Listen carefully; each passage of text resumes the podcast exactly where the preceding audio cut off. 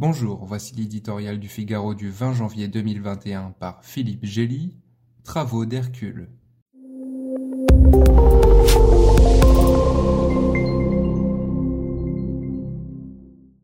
Joe Biden n'est pas Hercule. Il n'a rien d'un demi-dieu et sa force provient moins de ses muscles que de ses cicatrices. Le nouveau président au cuir tanné a connu tant d'échecs et d'épreuves qu'il saura peut-être entraîner les Américains sur la voie de la convalescence. Comme Franklin Roosevelt au tréfonds de la Grande Dépression, il n'a pas le droit à l'erreur.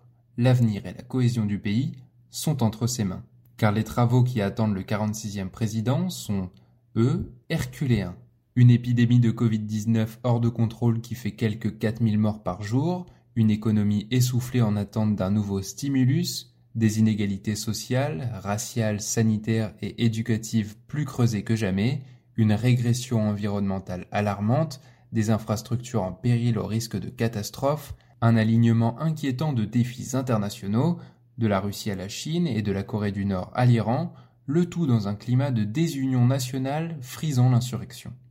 Joe Biden semble avoir des plans pour tout, d'une mobilisation massive pour vacciner 100 millions de personnes en 100 jours, à une vaste réforme de l'immigration, en passant par un crédit d'impôt pour l'éducation des enfants, dont le taux de précarité place les États-Unis au rang de pays en développement.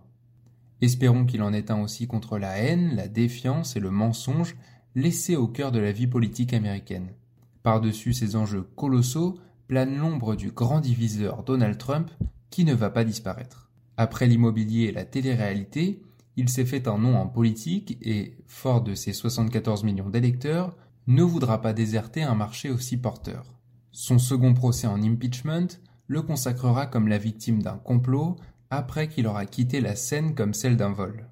Refusant tout drapeau blanc, il snobe l'investiture de son successeur en ayant semé de nombreuses mines sur son chemin, de l'exacerbation des tensions avec l'Iran à une série de grâces présidentielles controversées.